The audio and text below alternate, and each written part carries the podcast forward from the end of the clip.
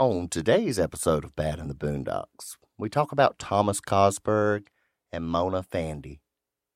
You're listening to Bad in the Boondocks, baby. Bad in the Boondocks. Bad in the Boondocks. People put it down, but what you're supposed to do in a small town. Bad in the Boondocks. Bad in the Boondocks. Lord have mercy, can't help it. Bad in the Boondocks. We are excited that this week's episode is sponsored by Podcorn.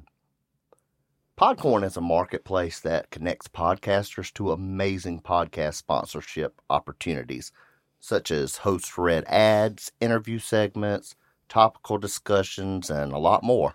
With Podcorn, there is no middleman. Podcasters of all sizes can browse and choose opportunities right on the platform, set their own rates, and collaborate with brands directly. You'll never give up any rights to your podcast, and Podcorn is there to support you at every step of the way and ensure that you're protected and compensated for the work that you do for brands. So go on and click that link down below in the show notes to sign up to Podcorn and start browsing sponsorship opportunities. Thanks, Podcorn. Thanks. Hey, and welcome to Bad in the Boondocks. As always, I am your flu-infested host, Stan. And I'm your contagious flu-infested other host, Jeru. How's it going? How's it going, everybody? For some reason, my body keeps inserting it with the flu and sucking it up through the lymph nodes, and then I don't get it.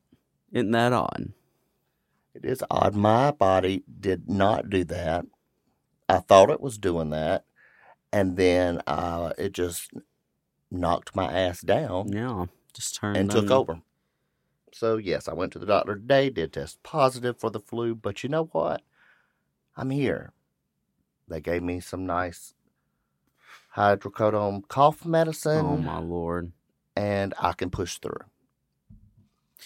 So, my mother gave it to you, and it's deliberating on if you're going to give it to me or not yet. I mean, technically, I've already got it 3 times now, but who knows? Who knows indeed. Exactly. Whoever knows. Yesterday, while I was in the throes of it, he actually bitched me out for not wanting to help him with a quiz. It's an exam. It was an important exam, and you answer like 3 things on it. Oh, my God. Anyway, I've got the flu, dude. I can't even hardly. And you know what I told him? I said, I don't care. You said that you were going to help me on this. And so I said, you're going to help me. You know what? Not with the flu. And you're like, well, it's got to be done. I said, that's your problem. And then he got all mad. Yes, I did. And threw something in the room. In reality, he only answered like 3 questions. All 3 were right. And they were out of 30, and I still got a 90s. And that's accounting. That crap ain't too easy. Well, enough about us. Why don't we go ahead? One thing first. One thing. Oh, yeah. Sorry. I've got another thing. Okay. Go check out our Instagram. I just posted a picture of our cat lounging with the legs spread open. It's not animal porn, I promise. Because it's kind of sounds like it. It's hilarious, though. Cats are so funny. That was my thing. Go check it out. Bad in the Boondocks. Was more professional.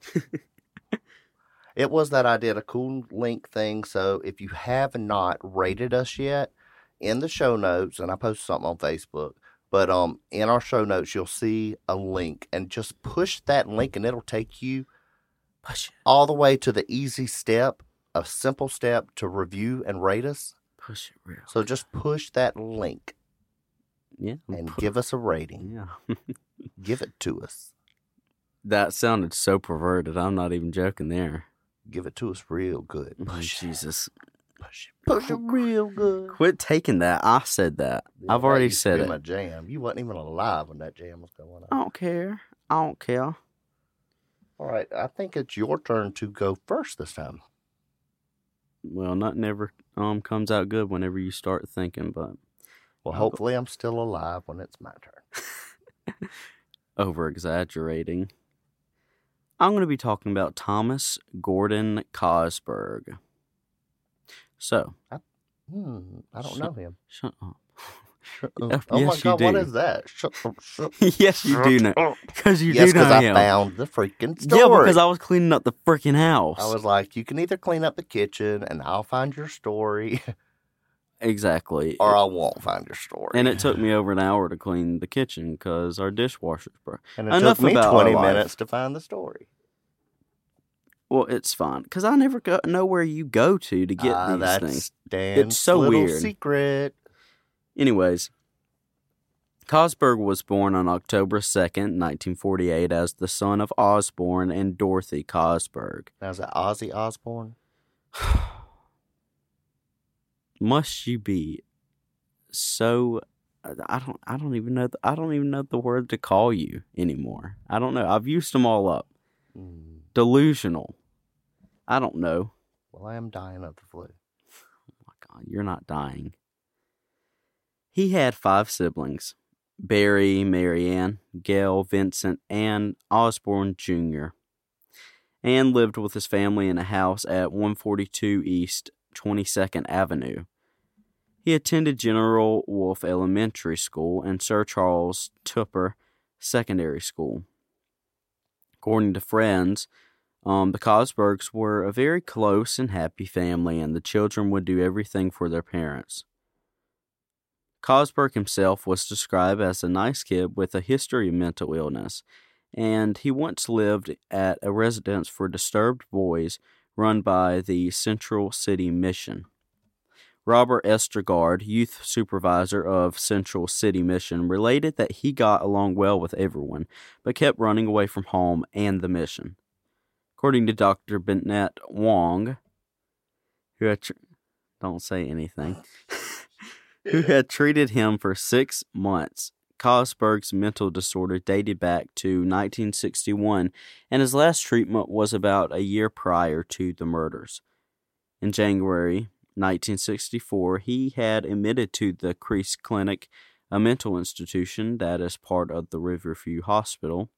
Some sources reported that he had been there in 1961 as well. He was discharged in May the same year, and subsequently attended group therapy classes at the clinic and elsewhere. According to Dr. B.F. Bryson, superintendent at Crease Clinic, Cosberg had a history of emotional disturbance and a personality problem that was expected to be found in many teenagers of his age. He also stated there was no indication that Cosberg's condition would lead to a breakdown or manifestation of violence at some future date. Can I just say that I'm super glad that we have come a long way in the mental health field since that era. Yeah. That we still have a long way that we can go, but since thank goodness. Yeah, since the Amish story that you read about. Yeah. That was pretty messed up. You know. Okay. Yeah.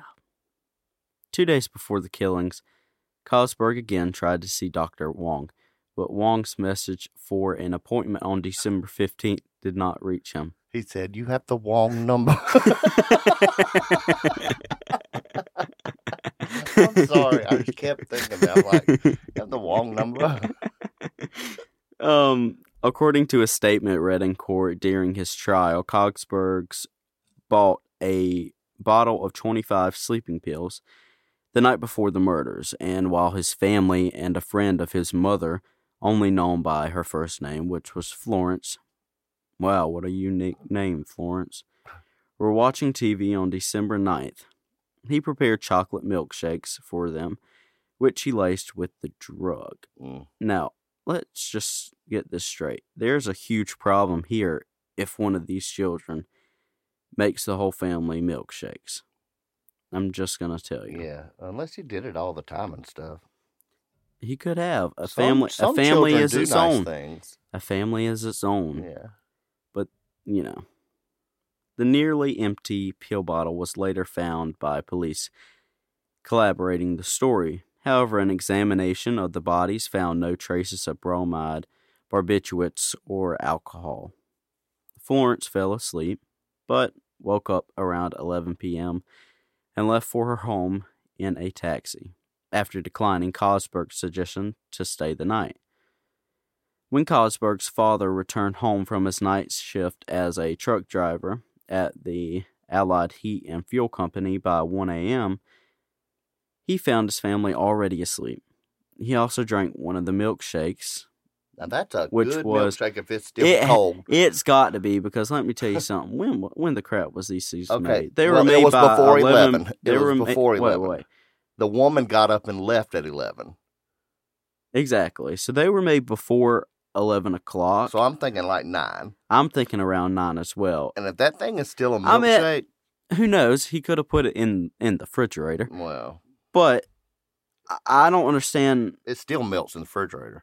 But I mean, if you put it in the refrigerator, it'd be froze. I just don't get who walks into the door after it's being like, oh my gosh, 1 a.m. I'm so tired. A chocolate milkshake. Exactly. I've got to have a chocolate milkshake that's sitting in the fridge. Even though the rest of my family is asleep. Wow, son, you waited up to give me this chocolate milkshake. That's not weird. That's really weird.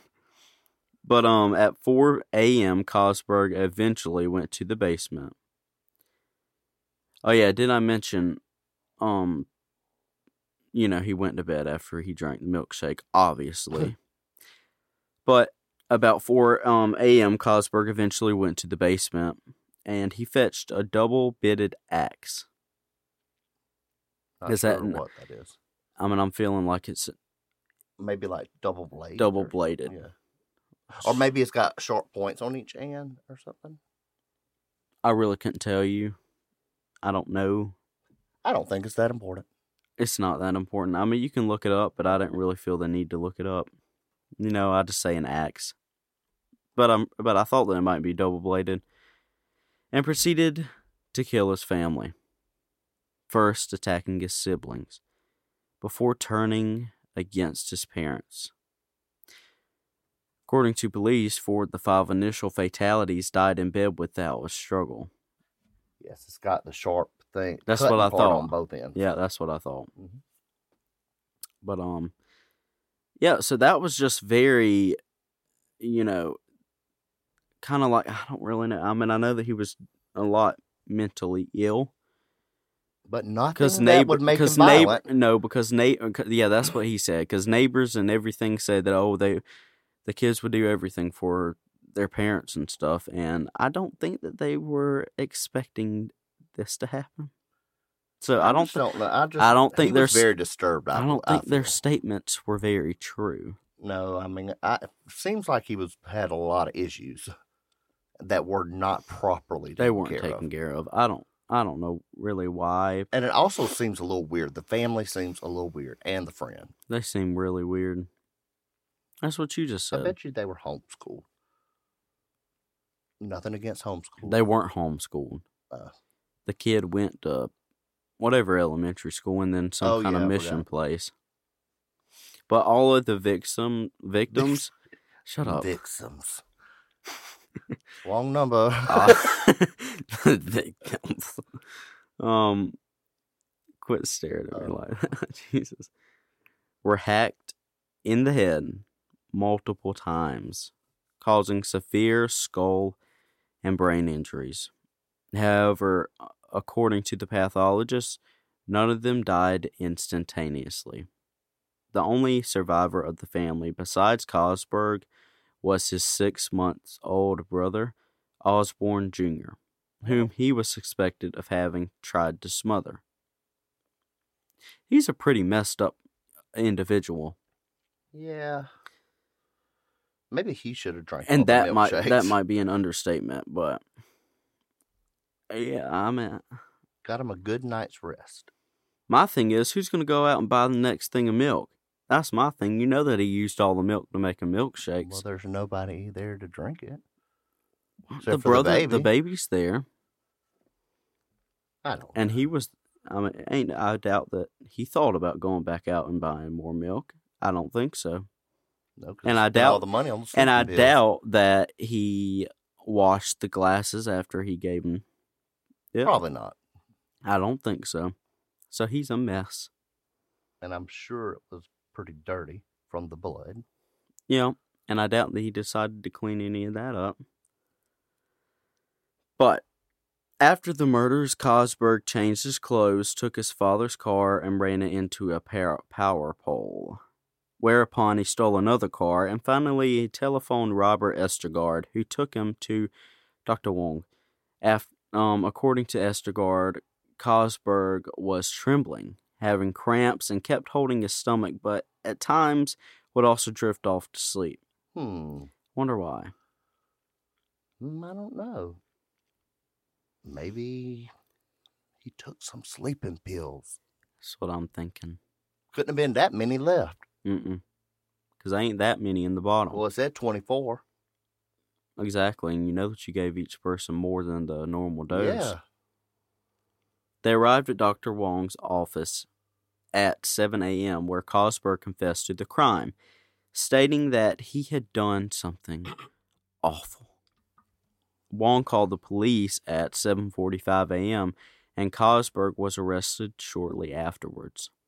Well, when officers arrived at the crime scene, they found Mr. and Mrs. Cosberg dead in their beds, while their son Vincent lay dead on the floor, and Osborne Jr. was in the crib, apparently unharmed. In the rear bedroom, they discovered the body of Barry, and in the front bedroom, that of Gail Cosberg. Marianne, who was in the same room as Gail, was still alive in her bed, but she was with serious head injuries.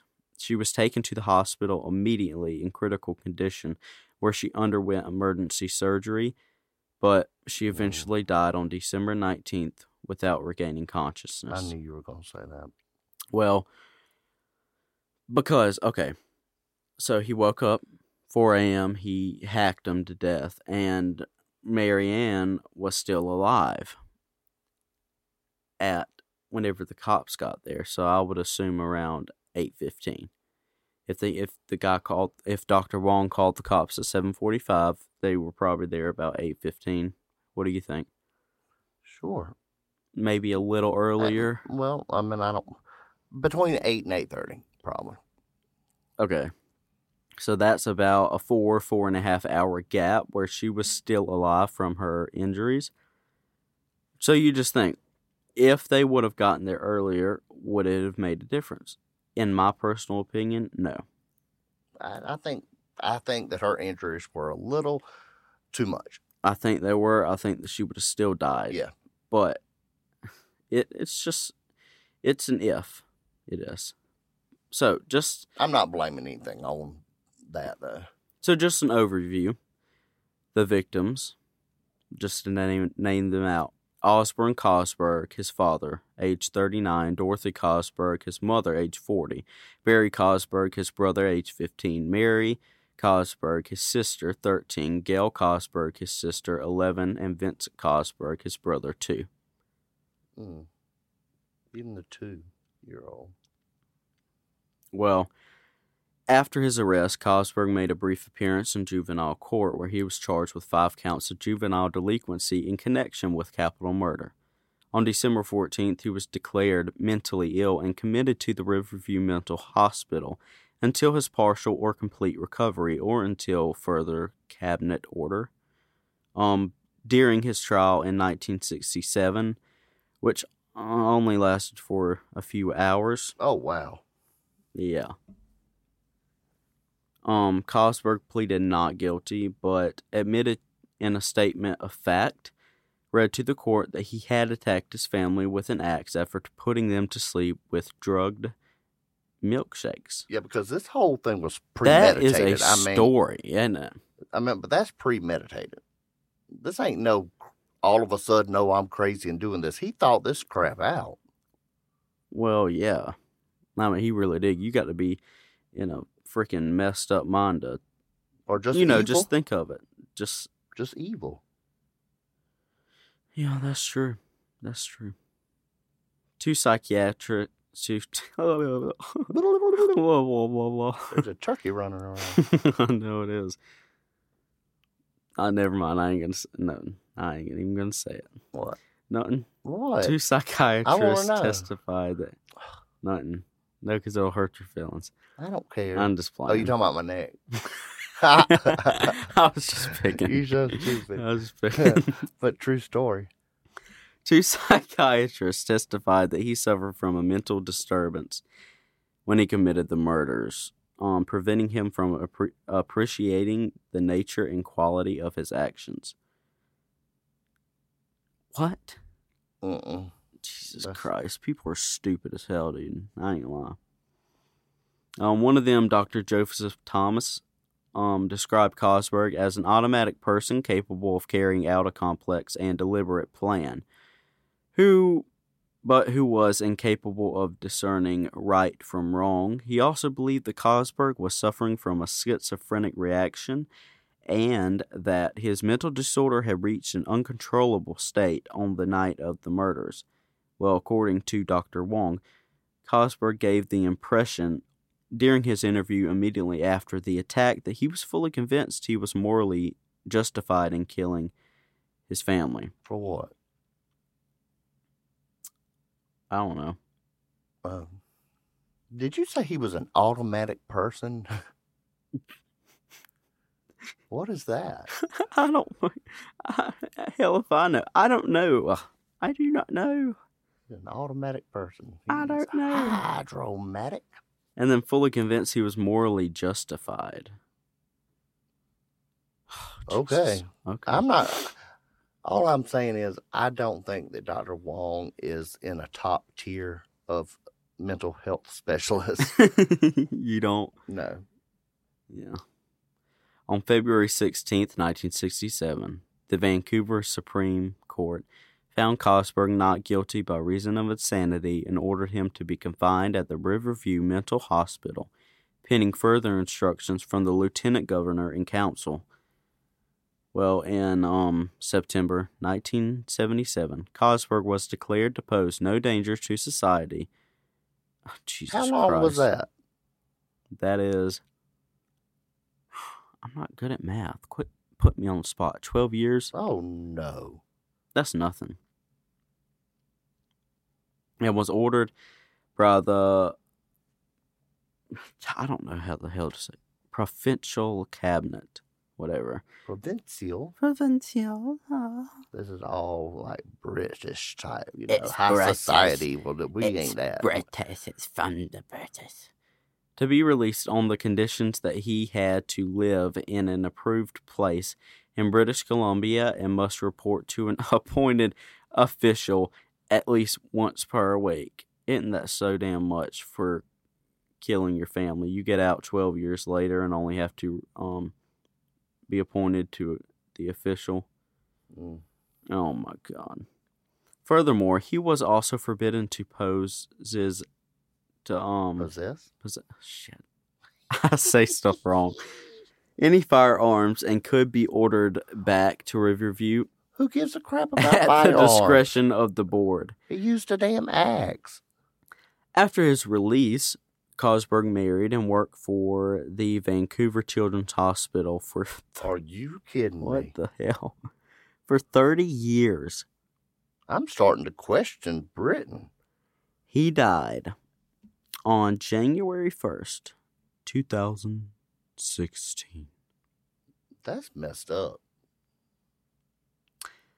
So how long a life is that? I'm going to find it. Okay. I'm going to look at it real quick. So let's do 2016 minus 1948. He died at 68. Mm. Oh, that's not... That's old enough. That's old enough. I don't see how he was able to get out and go work at a darn children's hospital. That just makes no sense to me. It really does not. I mean, do they not check up on their people? Do they not do background, just simple background check? Do they not do background checks? And I love how they said he couldn't have a firearm because that's what he killed everybody with, is a gun. Not. Jesus in the morning. Jesus Louises. He should have. Okay. He could get out if he couldn't possess any hands. Then I would say, okay. Oh, Jesus Christ. Yeah, but he still had his genitalia to go out and... What's he going to do? Stand up and flop it on somebody? How's he going to get his pants down? It's hard to do that with a nub. I don't know. But... Well, that was a screwy justice, if you can call it that. I don't really know what else you call it. Injustice. Injustice. Mm-hmm. That's what it's called. Just not. Okay, so I think that we're going to take a short... Well, actually, it'll be so short for y'all, but it'll be a little bit longer for us. We always say short break. And why don't we just... pause it and then come right back to where we left off. I don't know, but we're going to take a very short break, which is like 2 seconds for you guys. So we'll be right back after these not messages. Don't you go anywhere. I know where you live. No, we don't. We're back, y'all. Mm-hmm. Did you miss us? No, it missed me, not you. I know. That's fine. Oh, Jesus, I'm sorry. So you're going to be talking about today, tonight. Mrs. Mona Fandy. Okay. All right. And if you look her up, you will not find a picture of her where she is not smiling. Wasn't that good? Trying to be chipper about the day. Funny you say that, chipper. I'm just kidding. Okay, perhaps it was one of the most sensational and quite unusual case of modern times in the Far East. Mm-hmm. And these names, y'all. You're going to butcher them. I'm just an humble Southern country boy. Yeah. All right. When Masna Ismail, her husband, Mohd Affandi Abdul Rahman, and their 31-year-old helper, Juraimi Hussain, were hung at Malaysia's Kajang Prison on the outskirts of Kuala Lumpur. Wait. Her whole... Okay, no, it was her husband, and their 31-year-old little helper. Bro, they were hung. Okay, Masna was better known as Mona Fandy, which was her stage name. I'm just going to say, I think the hangings are very cruel, but they're so scary if you really think about it. If you look at them in like a movie or something and you see the people dangling, It is horrific. Yes. But anyway, Mona Fandy was her stage name when she performed as a pop singer and a water ballet dancer in her younger days. At her death, she was 45 years old, while her husband was a year younger, which is funny because yours was... The wife was 1 year older than the husband. And same thing here. I'm surprised you remembered that. Yes. Wow, you were actually listening to something always. That I said. Yeah, not always. When her earlier career ran out of steam, she and Afandi made a living as witch doctors, and they were known locally as Bomos. Belief and the powers of witchcraft is not uncommon among superstitious Malays, and they were able to attract a high-class client, which included politicians. And in July of 1993, an assemblyman for Central Pahang State had approached Mona for supernatural help to boost his political career. Oh my God! And climb that party ladder. So they were. It's a party. People. It's a party. That's such a funny video. He was persuaded by the couple to take part in a ritual in which he was to lay on the floor with his eyes closed, waiting for the money to fall from the sky. No money fell. Nah. Instead, it was the blade of an axe. Oh, wow. He was decapitated and then dismembered and partially skinned. Jesus Christ. His body was found, cut up into 18 parts and buried in a hole near Mona's home. Wonder what parts were cut up. Well, I actually have a diagram of where all they cut him. Where is it at? I will have to show you later. I want to see it. I will show you later. Okay. He was reported missing on July the 2nd of 1993 after he had withdrawn 30,000 ringgit, which is, that was U.S. dollars. $2,000. $12,000. Oh, $12,000. Yes. The day after the killing, Mona went on a shopping spree and later bought herself a Mercedes Benz and had a facelift. Oh, my God. That's not suspicious, but let me tell you something. $12,000 in the U.S. would not buy you no Mercedes Benz. No. Or a facelift. No. Not even in 1993. Maybe a really, really jank Mercedes Benz. A hoop-de-hoop. Just the one with the little fake plastic emblem up at the front, but it's really one of them old beater like cars. A Marquette Beans or something. That's true. When questioned, Juraimi made a statement to the police which led to the discovery of his remains. Unsurprisingly, Mona and husband immediately became the prime suspects. Well, yeah, because they're going out spending money. Mona, Affandi, and Juraimi were tried before the judge and charged with murder. That crime in Malaysia carries a mandatory death sentence. The trial was a media sensation. Mona and Affandi were an attractive couple in their late 30s, and they were accused of this gruesome voodoo-related murder. Wait a second. You call that attractive? Well, that's what they're calling attractive. You call that attractive? That's what they're I call it a little creepy. Yeah. Mona had a penchant for wearing expensive outfits to court each day. But we're also talking about a place where she was able to buy a facelift and a Mercedes-Benz for $12,000. So. Exactly. Their standards may be a little lower. Probably. Because compared to this wonderful security gal. Look at that. I call it, because that's a girl. Security gal. Okay, anyway. And we're going to start taking pictures at the gym we go to and have a little thing called People at the Gym. So there are some. You really need to go on. I mean, you'll probably Facebook and Instagram. Oh my God, where they'll be posted. Definitely. But starting after I don't have the flu, we will be doing that. And I know that's off track, but it's going to happen. Yeah, I mean, we're not going to say any names. No, because it's judgment free. But I ain't going to lie to you. But they also had a pizza day today. They had a damn pizza day with bagels. I know. What kind of stuff? What is that? You going to reward people for working out with fattening foods? Anyway, Mona wore expensive outfits all the time to court every day. And she always had a smile for the media. And she just reveled in the attention. The case lasted 65 days. And heard evidence from 76 witnesses. The prosecution told the court that money was the motive for the killing and pointed to the shopping spree, the facelift, and the Mercedes. Well, Juraimi testified against Mona. Wow. And Affandi, and revealed the gruesome details of the murder.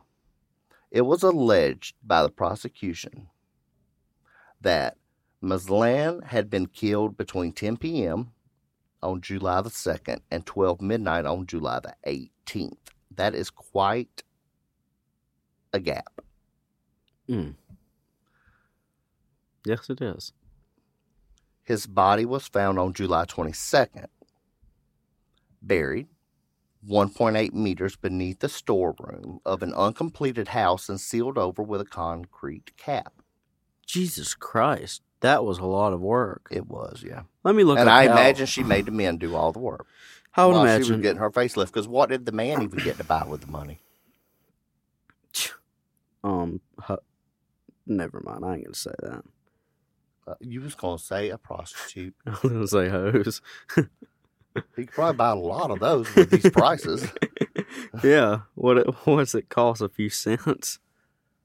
Affandi, in his defense, said Mazlan owed him 2 million ringgit, which is 526,000 American dollars, for a quote-unquote magic cane. Let me tell you something. That is... But not just a magic cane, also a traditional hat that was said to have belonged to former Indonesian president. Mona testified that she also gave talismans and charms to several other politicians to boost their popularity with the electoral. The jury, it only took the 7-member jury 70 minutes to reach a unanimous verdict of guilty against all three. Affandi and Mona just smiled a big smile when the foreman of the jury delivered the verdict. Wow. I don't think I could smile through that. I just don't. Well, maybe it's the facelift that's making her smile all the time. You've got a valid point there. We have valid points here. Anyway, the helper, Juraimi, his counsel told the court that his client was only 24 years old, unemployed, and of low intelligence. That's pretty funny. I know, so, calling her ass stupid. Right. The judge then asked them if they had anything to say before he passed sentence, and Affandi and Mona replied that they would leave it to the discretion of the court. He then passed the death sentence on each of them, that they be taken from court to a recognized prison and later be hanged till they were dead. After hearing the sentence, Mona said, "I am happy and thank you to all Malaysians." She was photographed smiling as usual, and she was led from the court to the prison. The hangings were set for the dawn on Friday the 2nd of November in 2001. In the newly opened Kajang Prison. On the previous day, Mona and Affandi were allowed an 8-hour visit with about a dozen members of their family. It was reported that they spent their last hours advising their children from both their own marriage and their previous marriages to grow up to be good people. You know, I'm not sure if they have a right. They're ones to talk. They're ones to talk. You kill somebody and cut them up into 18 pieces. 18 different freaking pieces for $12,000, and you think that you have the right to be telling your children what? Jesus Christ. Need to be given a freaking motivational speech and then I don't understand it. She also told their children, "Jaga diri barakik baik." That means to take care of themselves well. Whatever. A senior prisons officer has said there was a lot of crying and hugging as they spoke to their children and family for the last time.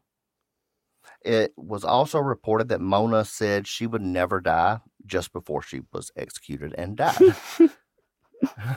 It's like she was happy then with it. Then they're like, it was not known what she meant by that. I think it meant that she said she wasn't going to die. But they also reported to seeing her floating in the air of her cell, walking up the walls, crawling up walls, up on the ceiling like a cat.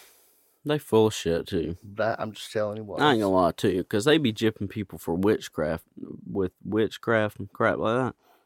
I don't believe in none of it. It's normal practice in Malaysia for condemned prisoners to be given the food of their choice for their last meal. However, this offer was declined. Why did they? What did they ask for? They were, a body? No, they didn't want anything. They were very calm and said very little, and they didn't request anything in their last hours. Shoot, I'd be hungry. Before dawn, I'm gonna make sure I eat a lot so that a lot of turds come out my butthole whenever they hang me. So there'd be a lot more clean up. Make sure they got to clean up something. Just saying, that's how I work. Oh, because today, y'all, you're a special human being. Whenever I went to the doctor's office, they called me up there. Oh, they're like, God. It was so quiet in there. Oh, my God, this is hilarious. And they said, "Mr. Williams." And so I went to get up to go to the counter, and Tom got up and and the person beside me could not help but laugh because I. Anyway. Well, let me tell you something. Well, if you got to tell a story, then I get to tell a little story. Okay. Today, whenever I went to the gym, or was that yesterday? No, that was this morning. Okay. Whenever I went to the gym. So, you know how people always try to be all quiet whenever I sit down on the toilet? Well, I was right next to him. And the guy comes in and he sits down. Well, he waits for the dryer to turn on. But as soon as it turns off, he thought he was going to be slick and try to be quiet about it. And he did. And let me tell you something. That was the funniest thing ever. Because then he said, oh. And I was like, are you serious? You're going to try to wait for it to be loud and then do it? Just a little thing about what goes on in our daily lives. Yeah, that's our day. That's sad. Before dawn on the Friday morning, the trio were each handcuffed and hooded in their holding cells adjacent to the execution chamber, and then led to the gallows with its three British-style nooses dangling from a metal beam. On the trap, their legs were strapped and the nooses adjusted around their necks. At 5:59 a.m., the drop fell, and the three plummeted down. The execution was witnessed by a small number of guards and officials and the prison doctor. The press and the general public were excluded. One official told the Malay Mail newspaper that they expressed no repentance at the end. They didn't say anything, and they were just really calm. They are weird. They had accepted that they were going to die, even though she said she was never going to die. But exactly. They were left hanging for an hour. Why? Just to make sure they're completely dead. Okay. And then they were taken down for an autopsy because they needed to know how they died, I guess. Ha, ha, ha. For some reason. Because, you know, they probably died from hanging. That wasn't good. That was a very shitty joke. I'm sick. Yeah, that doesn't affect your... Never mind. Mona and Affandi were buried in a cemetery in Kajang later in the morning, and Juraimi was buried in his hometown of Port Klang. Jesus. After the execution, Mazlan's widow, Datin Farada Zainuddin, told reporters that she could finally bury the past behind her, and she hoped now to carry on living her life with her children and without painful memories. And that's the story of Mona Fandy. Oh, Jesus. And it's sad what people would do for $12,000. For any amount of money. That's true. But you would wonder why an educated person like him would believe some stupid shit like that. I have no idea. And anyway, it's, you know, like, if they tell me to lay down and close my eyes, you know you're going to be peeking through your eyes. But why are you gonna be that delusional that you're gonna... money, because I want to see the money falling from the sky. That's what I'm saying, man. Why are you gonna do that? All right, you guys. We pulled through and we got this episode out to y'all, even through my sickness. Please rate and review us by using our link that we will have in the show notes. Tell a friend, tell an enemy. If you really hate somebody, be like, listen to this. It's really good podcast. Really? It's fine. I don't care. At least we'll have another download. Wow. You're down on us, man. We are going to be at the Savannah Crime Expo in October. Mm-hmm. So go to SavannahCrimeExpo.com and get your tickets so you can meet us. Meet these cool dudes. Well, cool dude. Or us, okay? I'm talking about us. Which is me. Well, I'm pretty sure you meant about me, but that's the fine. Cool dude and his talking turkey. It's like the man and the I don't know. And the emu. Man and the emu. Yeah, and that. Oh, the medicine's kicking in. Yeah, I never and heard the, insurance, you're acting advertising. Emu. Oh, okay. That emu is hilarious, dude. Have you seen it where he's in the car and then he's spying on people and then the emu goes crazy and then the people look over at him. Okay. But if we become friends at the Savannah blah, blah, blah, true crime thing, we might go out and have a little fun. What? No, I'm saying like if we meet one of y'all and we become... Oh. Friends or something, we might go out and have a little fun. Yeah, we'll come and do a little. We'll do a get together, a little social. Yeah, that's not what I'm talking about. But what you talking about? Not like that. I'm just talking about go out. I don't even know. Go out and having a little fun. Not like that. But I mean, just like what kind of fun is it? I don't know. Having a social, we might go to eat or something. That's what I'm talking about. Oh, well. A social. Sure, yeah. Great Lord. God, you're a creep. That's not what I meant. Very awkward. Anyway, thanks for sticking in there with us. Wait, no, because I'm not leaving here sounding like a damn creep. You already. I'm not a creep. I just meant going out and doing something. You keep saying Jesus Christ, I keep sounding like a friggin' weirdo. Especially whenever I say have a social, you're like, no, not like that. I mean, go out and have fun. Yeah, I meant like, whenever you said social, I was thinking like, oh no, we're going to stand there and talk the same old thing, you know. Goodness. Instead of actually doing something. Just saying. Okay. Now that I've cleared that up, hopefully. So, I've been the uncreep Stan. And the turkey, but, and I have been... And I'm always Drew, and we will see you next time. Down in the boondocks. They're not coming down here. Unless you're coming to Savannah, then you will be. Well, if they wanted to drop by and visit, call first. Yeah, if you want to. All right, y'all. If you want to, our address is... I'm just playing. We love y'all. I tricked you. All right, see ya. Bye.